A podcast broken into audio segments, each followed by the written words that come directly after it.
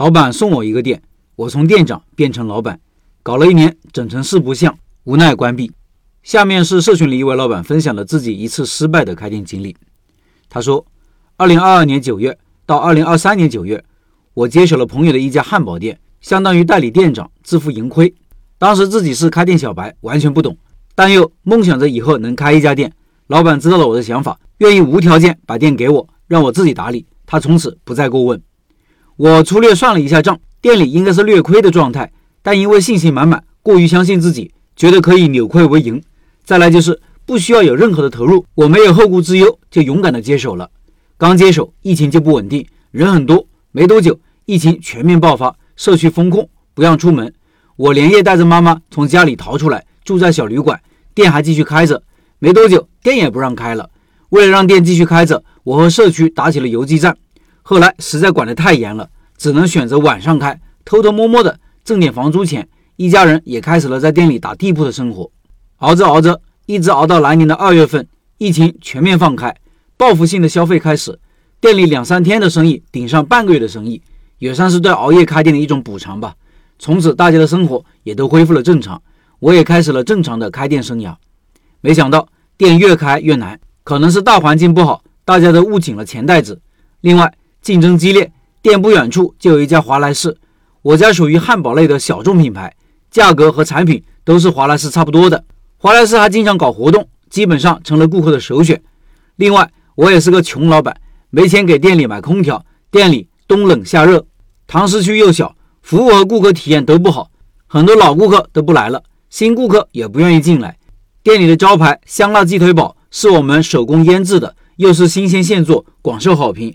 薯条给的量足，炸的也脆。店里还有一款米线，是老板在的时候就有的品类，我改进了味道算是属于周边佼佼者吧。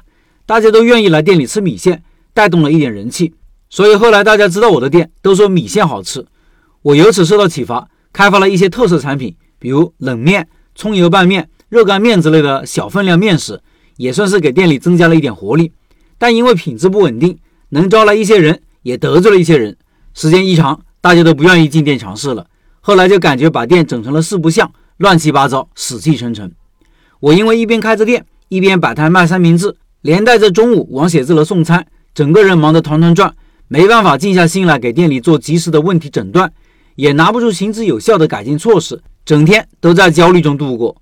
我也做过一些简单的引流活动，比如积分卡换汉堡套餐呀，发代金券之类的呀，可因为店里大势已去，不进来人，搞活动也是白搭。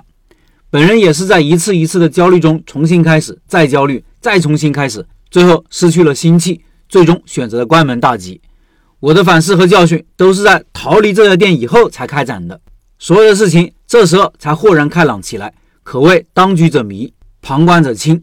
买了老乡的书，如何开一家小而美的店，开始学习，在学习中发现了自己的问题，总结经验教训。我来简单的做一下总结，希望给大家一些启发。第一，老板是掌管机器的，不是机器的零部件。老板要有足够的时间和精力做店里的统筹规划，发现问题，改进问题，引领大方向，不可埋头苦干，坐井观天，没有方向。第二，要分析竞争对手。